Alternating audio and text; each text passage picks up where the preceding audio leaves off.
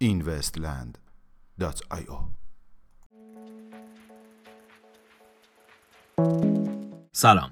با این ویدیو چهارشنبه 18 اردیبهشت ماه 1398 در خدمت شما هستیم. حمله چندین میلیون دلاری هکرها به بایننس. در شب گذشته اعلام شد که بیش از 7000 بیت کوین به ارزش 40.7 میلیون دلار از اکسچنج رمزارزی بایننس به سرقت رفت.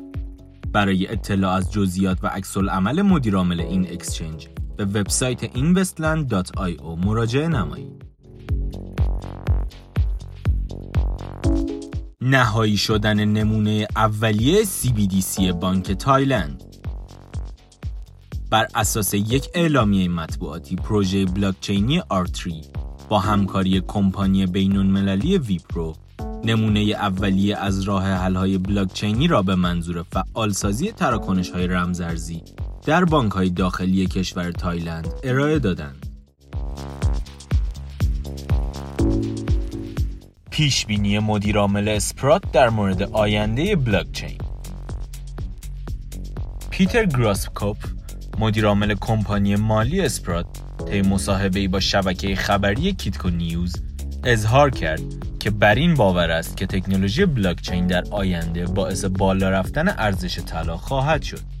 به گفته وی، در حال حاضر شما نمی‌توانید به سوپرمارکت و یا پمپ بنزین بروید و پرداخت خود را با سکه‌های طلا انجام دهید، اما با ورود آن به بلاکچین و ایجاد رمزارزهایی با پشتوانه طلا، تمام این پرداخت‌ها با این فلز امکان پذیر شده و ارزش آن چندین برابر خواهد شد. کاهش میزان هش بیت‌می. بر اساس یک انتشار مطبوعاتی، میزان هش کمپانی استخراج رمزارزی بیت‌مین واقع در کشور چین در 30 روز گذشته به شدت کاهش یافته است. راه اندازی یک مرکز آموزشی بلاکچین.